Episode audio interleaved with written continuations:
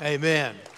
And I remember when uh, Art was here, uh, Art and Pat were here before the move in 2010. They had a lot of relatives down, I think during a, maybe uh, during the summer or maybe it was uh, Christmas time. And uh, on a Sunday night service, he gave, that, he gave his testimony, and one after another came and joined him on stage that he had led, he and Pat had led to the Lord. Big stage full of people. And uh, let me share with you, though, some, in fact, let me share with you the best news that you've ever heard. Now, would you be willing to listen if I, if I shared that with you? Well, first, let me share with you the bad news, all right? The bad news is no matter how good a person you are, no matter how well I, how much I like you, no matter what kind of husband or wife you are, I know something about you. And what I know about you is that you're not perfect. In fact, no one is perfect, including me. The Bible says, For all have sinned and come short of the glory of God. And that's bad news. But that's not the worst news. The worst news is you can't do anything about it. The Bible says, By grace you've been saved through faith, not of yourselves. It is a gift of God, not of works, lest any person should boast. You see, if I could go to heaven on my own, I could boast about it. I could brag about it. You know, it didn't have anything to do with Jesus, it's just all about me. But the essence of salvation is what Jesus Christ has done for us. And that's not the best news, but the good news. In fact, the word gospel means good news. And the good news is that Jesus Christ came and died on the cross to take our place and die for, the, die for our sins. He did something for us that we could not do for ourselves. At the moment he cried out on the cross, My God, my God, why have you forsaken me? At that very moment, he took on your sins and mine. That's good news. It is good news. But the best news is, is that it's free. You don't have to earn it. Everything that's ever been done for you to ensure your salvation and to buy us out of that kind of slavery has already been done for Jesus by Jesus Christ on the cross. It is a gift of God lest anyone would boast. And all you have to do is receive that free gift. Receive what Jesus Christ has done for you. To say to Jesus, I believe that you died for me. And simply call upon the name of the Lord. Now, at the end of the service, I'm going to give you a chance to do that. But that is the simple gospel presentation, made very short, by the way. And so you look at that and you ask yourselves the question, however, why would Jesus Christ be the way? Why would he die for us? Are we really that lost? Are we really so lost that we can't even do anything for ourselves? Why can't we earn it? I mean, after all, if I could earn it, maybe God would be proud of me. And we think that way. Why does it have to be a free gift? Well, as we open up to Romans chapter 3, we find uh, in this, these passages, Romans 1 through 5, the greatest presentation of the gospel, the good news, of any place in the Bible. In fact, reformer Martin Luther said that actually this passage, chapter 3, 21 through 31, is the greatest passage in the Bible, period about salvation and explaining our salvation experience. And so Paul was writing this letter to the church at Rome. Rome was the most influential city, of course, in the Roman Empire, and therefore maybe the most important church. It, but Paul had never been there. And now he was in prison, and he's writing a letter longing to go there to implant the gospel and a good word, and encouraging word with them. And so now he's writing a letter. Now, keeping in mind he's never been there, what he wants to do is give a foundation. And he begins to give a foundation of salvation, and then in chapter six through eight about sanctification. That is how we, we grow and overcome sin in, our, in a practical way in our life. And then he goes on and talks about salvation again. And then he talks about the Christian life and applying that in the latter chapters. And so he's writing this, and in the midst of that, we read beginning in verse 21. Now, here's what I want to do I want to take each four, each one of those four points of the gospel, and I want to ask what I believe a crucial question is in the mind of a lot of people when you present the gospel. And so let's look at it. First of all, let's look at the bad news. Is your neighbor really all that lost. I mean, after all, he seems to be doing pretty well. I see him mowing his grass every once in a while. He's got his earphones on. He seems to have a smile on his face. He seems to be okay. Uh, people come over there every once in a while. He's friendly to me. He's nice to me. He seems to be doing just fine. Is he really all that lost? Well, let's look at verse 21. Paul starts off with these two words. And with these two words, the entire book really changes course. The words, but now. Now, anytime you see that in the Bible, you can pretty much say that there's something that's gone on before. And as it's gone on before, now God has intervened and changed something from the, for the better. What has gone on before? The Bible says in, in chapters 1 through 5, Paul is talking about the salvation experience. And the first three chapters leading up to verse 21, he's really talking about the lostness of man. He talk, starts off this way in Romans 8, or uh, chapter 1, verse 18. He says, For the wrath of God is revealed from heaven against all ungodliness and unrighteousness of men who by their unrighteousness suppress the truth. For what can be known about God is plain to them because God has shown it to them. What he's saying is here is that God has placed the knowledge of God in every single person's heart when they're born.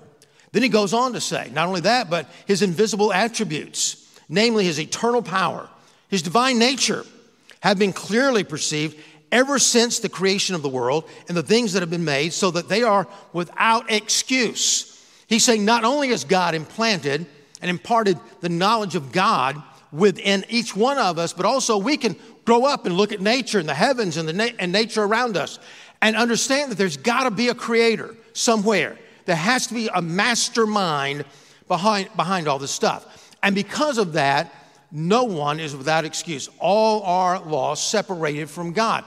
The Bible says in chapter one that the person who's never heard the gospel, the pagan, is responsible and accountable for his sin. He's lost. In chapter two, the moral person, the one who tries to work their way in favor with God, is lost. Chapter three, those who are religious, particularly what he's talking about here is the Jewish nation, the Jewish population. He's saying you are lost if you're religious as well, unless, of course, you are justified and redeemed out of your sin by the blood of Jesus Christ. So he comes to verse 21 and he says this, but now the righteousness of God has been manifested apart from the law, although the law and the prophets bear witness to it, bear witness to the gospel the righteousness of God through faith in Jesus Christ for all who believe. That's what you have to do. You have to believe. For there, are, there is no distinction between the Jew and the, and the Greek, the Jew and the Gentile. There's no distinction between any race, no distinction between any country. We are all standing the same at the foot of the cross. For all have sinned, he says, and fall short of the glory of God. The line of the glory of God is perfection. If we sin one time, we fall below that line, and there's nothing we can do to make up for that. Now, because I am unholy, because I have sinned, and sin is anything that you think wrong too long, anytime you do something against the law of God, anytime you fail to do something that you ought to do, all that sin. It's not just the Ten Commandments, it's all that put together. And so it's very, very, in fact, I would say impossible, but I don't, I, you know, I'm not God. I'm not saying that, uh, when I say impossible, I'm only talking about human reason. I think it would be impossible to even go through a day without breaking the law of God in some way, but certainly not in a lifetime. We know that. We know we have put other gods before God. We, we know that we've lied. We know that we have not always honored our father and our mother. We know we've coveted things. We've broken every single one of the Ten Commandments according to James chapter 1 and 2. Therefore, we stand separated because God is holy. I am unholy. Therefore, there's a separation between us. We look at this and understand that God is saying that, yes, we do come short and we know there's something missing, don't we? Even the person who says, I'm living my life and I, am living it to the fullest. I've got hope in the future. Maybe things aren't going well like I want them to go now, but I've got hope in the future. Every single one of us knows deep down there's something missing. So he says, But now, but now, look in verse 24. We are justified. Now, there are three big words in this passage. One is justification, that is being declared not guilty, being justified by the blood of Jesus Christ, and we'll come back to that in just a moment. Then there's the word propitiation, which we'll come back to in just a moment. But here's a word that talks about redemption. He had been justified by his grace as a gift through the redemption that is in Christ Jesus. Now, this word redeemed means to be bought out of a slave market. It is actually an economic word. And back in the day, back in Rome, you really didn't have any bankruptcy laws. So if you went under, you went under. And what you had to do is maybe sell all of your land and, be, and you were broke. Or you didn't have any land. And so you sold yourself into slavery. And you had a new boss and you had to work off that debt by being their slave. Now, God says we are all slaves to sin. We are all saved, slaves to worshiping another master. He says, I redeemed you out of that by the blood of Jesus Christ. Now, what have we been redeemed from? Well, there's many things, but two things that are we notice in this passage. We notice guilt and slavery.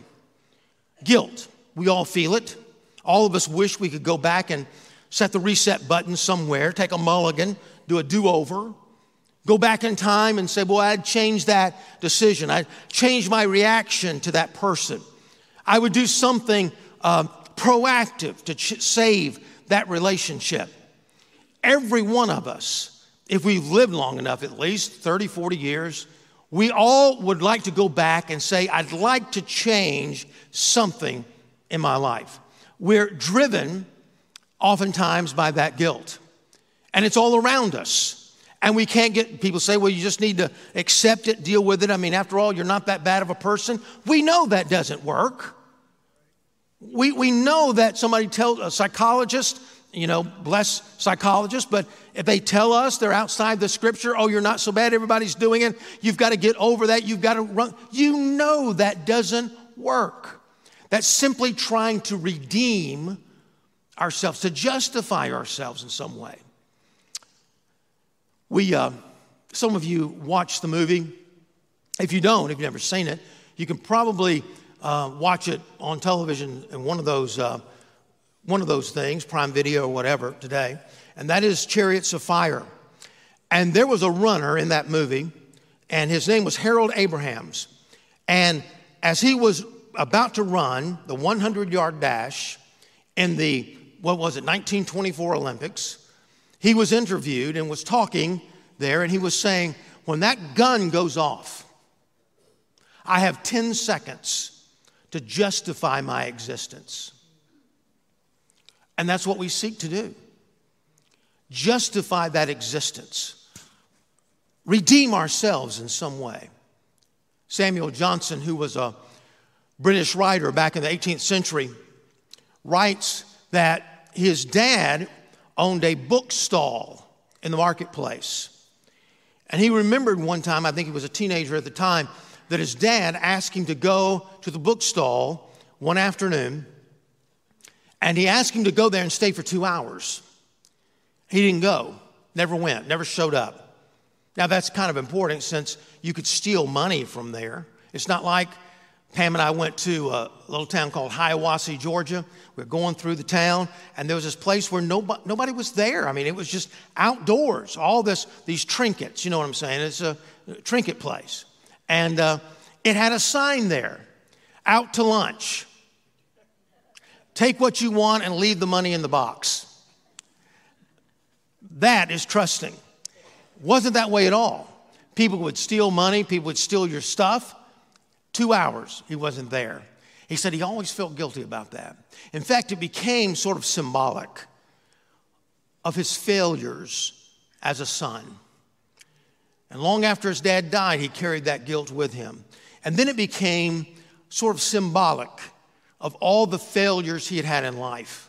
It seems like the older you get, the more times you wish you could go back and change things.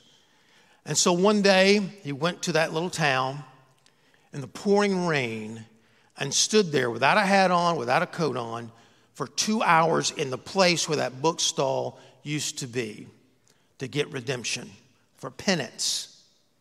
But it didn't work because none of us can get through the guilt on our own. But also, there's slavery as well. There's bondage to addictions, bondage to other gods, relationships, bondage to a career. That's your boss. And as I've said before, every boss is going to beat you up except for Jesus himself. Anyone who you have on the throne of your life is going to really beat you up. It's, you're never going to get where you need to be. You're never going to be good enough, rich enough, successful enough, have a good enough relationship, have enough relationships. It's never really enough. It just beats you up. You see, a boss can fire you, but a slave master can beat you to a pulp. And it's slavery. And we know that as we meet together today, you ask the question yeah, we know the condition of our neighbors, but are they really that? They don't, they don't feel lost. Well, let's just take this as an illustration, see if it works. Suppose there was someone and they were going through a, a dark road at night, a few pa- couple of passengers in the car, and they had a car accident. And they got out bloody and a little bit broken. They looked back in the car and they saw a sight that they would never, never be able to live with. They were the driver, and the two people in the car didn't make it. They begin to want, this person begins to wander through the forest, totally putting out of their memory just what had happened.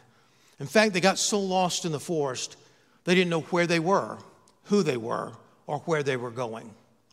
They saw a light ahead after maybe a 12, 15, 20 hours. They walk into the cabin, and there were other people that had also been lost in the forest. They got to know them a little bit, but they didn't know who they were. They didn't know where they really belonged. They didn't know have any past recollection of the past. But they begin to feel at home with these other people who had gotten lost in the forest. They begin to build community, they begin to be together. But let me ask you something. You said, well, they didn't feel lost anymore. But were they any less lost? Were they any less lost? They'll still never find their family. They'll still never go back to the life where they were. They'll still never get psychological help going through. They are still lost. Well, we look at this and we say, well, that's bad news, but it's not the worst news. The worst news is we can't do anything about it, but are we really all that helpless? It says in verse 24 that we are justified by his grace. We are justified. And it says in verse 27 then what becomes of our boasting? Our boasting before the Lord. What becomes of that? Because there is no room to boast at all. There's nothing, as we said before, there's nothing we can do to redeem ourselves. The line of perfection is there, and we've slipped below that line of perfection. And it's like Samuel Johnson. We go and we try to redeem ourselves, but we just, we just sim- simply can't do it. There's no way we can make up for sin that we have committed already. The weight of it is on us. The old illustration about the book and the books in heaven and how uh, all the sins are being written down in heaven, everything that we ever do, and they're going to be read off in heaven unless they're forgiven. Here's my life, here's my problem.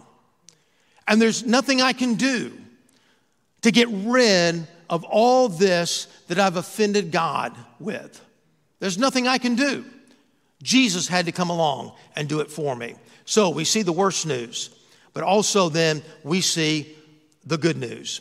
Why is Jesus then the answer. In verse 24, it talks about being justified. It says, declared not guilty. Now, this is a legal term. It's like you're in a courtroom and the judge is looking at you and he's saying, You know, I ought to throw the book at you. You've got a whole book of stuff. Well, you know, gee, I, I bet you I only sin three times a day my whole life. Uh, Your Honor, well, how old did you live to be? And they, 80? Well, see, that's a thousand sins a year. That's 80,000 years, 80,000 sins. If I turned in those, those into traffic violations, what do you think I should do with that? You look at the judge, and, oh, I only had 80,000 sins. And there's nothing you can do to make up for that. But he says, no, based upon the blood of Jesus Christ and how he died on the cross for your sins, I declare you not guilty. You say, well, I'm not even better than I was before, but I declare you, God says, not guilty. It begins then the sanctification process because justification is simply more than forgiveness.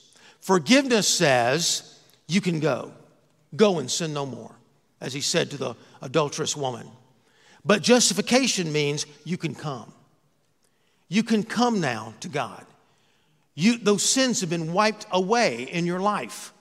And because of that, he says, it's, it's been done by his blood. Look with me in verse 25. Whom God put forward as a propitiation by his blood to be received by faith. Now, this is a, a big word, and it's also a, one that's an, kind of an unpopular doctrine. It means to turn aside someone's wrath. Now, we don't like to think about God as being a wrathful God for sure. We like for it to think about Him being a loving God. And, and fact that, you know, that He would be angry with us for whatever is, is just not conducive to our worldview. But actually, this word means that He is upset with your sin, not necessarily you. For example, if you have a friend, and some of you do, you have a friend, relative, and you're angry, you seem angry with them because they're, say, addicted to drugs but really, what you're angry about is how they are living their lifestyle, how those drugs have really taken a, a toll on their life. And those drugs and that addiction to that, those, that alcohol or, or the drugs, and you're saying, Would you quit? Would you quit? We've got to get you help. It's not that you hate your brother, your sister, your friend, but you hate what that sin is doing to them. God hates that sin, and his wrath is poured out on that sin for that reason. But you say, but somebody else says, well, yeah, but it seems like it's a pagan, like a pagan God. You know, you've heard these stories before where, you know, the pagan God and days of old, and maybe even now in certain places in the world, would require a blood sacrifice to appease your sin. I said, you know, is God just like the pagan gods? That he would require his son to die on a cross and spill his blood and do a payment for our sin? Well, think of it this way behind the scenes of it all is a doctrine of the Trinity the Father, the Son, and the Holy Spirit. Not three gods, one God, three different persons. It's not that God's just sent his Son to die on the cross. When he was born into this world, he certainly became that human son. But the Bible says that God himself died on the cross through Jesus Christ for your sins. It's not that God required the blood sacrifice we'll save a baby, like the pagan gods, or some sacrifice of your son. He died on the cross himself for your sin. He sacrificed on the cross for your sin. And so, this propitiation, what happened there? God averted his wrath toward our sin because that wrath was poured out upon Jesus Christ, God in the flesh. When he was in the Garden of Gethsemane, remember what he said Lord, if this cup of wrath could be taken away from me, I pray that you would do that. What was that cup of wrath? It's God pouring out his wrath upon himself on the cross so you and I can be clean of all of our sin and be reconciled to Him and redeemed out of that. See, God is not angry so much with you in that sense, but He is angry at the sin, and we embody that sin. We won't get rid of that sin. He gives us every opportunity to come to Him and be rid of that and be, be redeemed out of that and be cleansed from that if we'll only come. And if we come, we'll be cleansed. If we don't come, we embody that sin. And the wrath of God is then poured out on that sin and its container as well. And so the good news is Jesus Christ died on the cross, and why did it have to be Jesus? Because God Himself gave that blood sacrifice on the cross for you. And so, what is the best news? It's a gift and it's freely given. But you ask, is it really all that free? And the reason you ask that, you think, okay, once I receive Jesus into my heart, what does that really mean? Look, look with me in verse 27. He says, What about your boasting? Is excluded by what kind of law? By a law of works? No, but by the law of faith. He's saying you don't get to heaven by the law of your works, but having faith in Christ. For we hold that one is justified by faith apart from works of the law. You are saved, justified, declared not guilty. You're, the, the penalty of your sin washed away by justification apart from the law? Or is God the God of Jews only? No, He is not the God of Gentiles also. Yes, of Gentiles also. Since God is one who will justify the circumcised, that is, the Jewish people by faith, and the uncircumcision, the Gentiles, the non Jews by faith, do we then overthrow the law by this faith? By no means. On the contrary, we uphold the law. He says, now wait a minute. Pastor, what you're saying is, is that when we present the gospel and it's all peace and love and joy, and then we kind of throw in that obedience thing because they need to know what's coming. But really, what you're saying is it's salvation on the installment plan. Is that what you're saying? You know, you get saved, you invite Christ into your life, and then you work for it. No, it's not at all.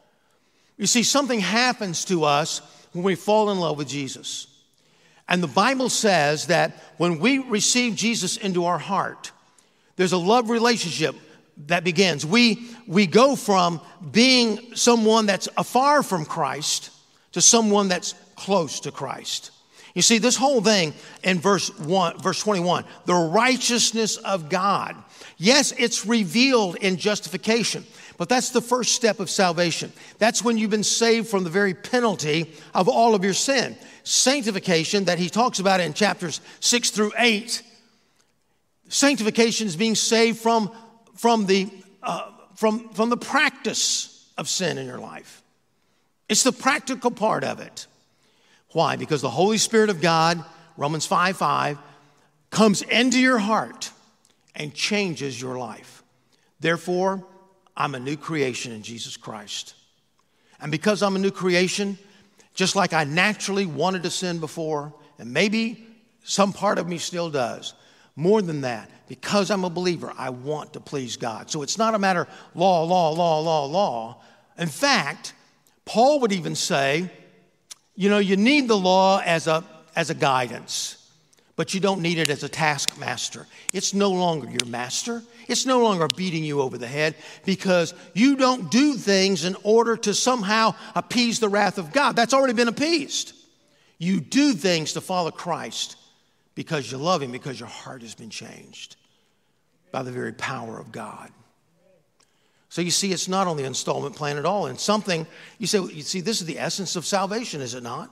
You humble yourself before God. God, I can do nothing to save myself, but I just simply trust you. I put you as my point of trust in my life. And you're trusting in something. Some of you here today are watching. You're trusting in the fact that you think you're enough on your own. You're trusting in something. You have more time. Somebody sitting here this morning or, or watching, they think, well, you know, I'm going to take this in like I've taken in a lot of other messages over my lifetime. I'm going to think through this and think. You're gambling. You're trusting that you have more time. You're trusting that maybe God is a grandfather. You know what I mean? Instead of a father. Someone that will just bless you and bless you, but will not hold you accountable. That's a gamble because the Bible does not present him that way at all. But you think your view of God is right. And so you're, you're gambling, you're trusting in that. Or today you may want to start trusting in Jesus and Jesus alone to save you. Did he die for you? Did he die for you? And I'm speaking to those now, particularly that maybe have never received Christ into their heart. Billy Graham, story is told, I think, in one of his autobiographies. 1955, he was invited to go to Cambridge University. And if you know anything about Cambridge, it's very intellectual. and uh, it's very much known for that. And so when he went there, he, he admitted uh, in his book that he was very intimidated. And so the first two or three nights, they, they had people down. I mean, there were people on the floor everywhere in the auditorium. I think they had 8,000 students plus teachers at the time. And um, uh, they were there and they were protesting. They had their arms folded. Many of the people were talking around campus, and their protest back then was basically, we don't want this guy here. They would tell the administration, we don't want him here. How, how dare somebody come in like this, so simple minded as this man? And so, for the first three nights, he preached on intellectualism. He preached on philosophers and threw a lot of intellectual stuff in, trying to get on their level, but it wasn't him. And so, the fourth night, knowing that their biggest protest was all about the blood, the blood, man, how paganistic that is. He took the book of Genesis and went through the entire Bible about blood sacrifices until he got to the sacrifice of Jesus Christ on the cross. He preached the gospel. 400 students, much to the surprise of everyone, came forward that night to give their heart and life to Jesus Christ on that last night on the crusade. 400 at Cambridge University. Years later, someone was telling that story as a story they had heard. And around the table, there was a man sitting there, 20 years later, and he said, You know, I was one of those students that you're telling, what you're telling is absolutely true. I was one of those students that came forward that night, giving their heart and life to Jesus Christ. And the guy that was leading the discussion said, Well, what was, what was going through your mind that night? He says, You know, I don't remember a lot what was going through my mind. All I know is when I left that auditorium that night, all I could think about was Jesus Christ died for me. For me. He had reached the point where it was for me. Did Jesus Christ die for you? Did he? Right now, as we get our hearts quiet before the Lord, let me ask you Did he really die for you? Do you know that? If you know that, the question then is what are you going to do about that? And so I want to invite you tonight, today, to receive Jesus into your heart by calling on his name. Whosoever shall call upon the name of the Lord, the Bible says, shall be saved. How do you call on him? You pray. Would you pray with me? Would you do that? You want to receive Christ.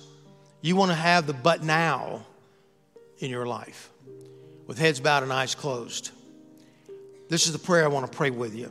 You can repeat it silently as I pray aloud. Lord God, thank you for loving me. Thank you for going to the cross and dying for me. I ask you to forgive me of all my sins.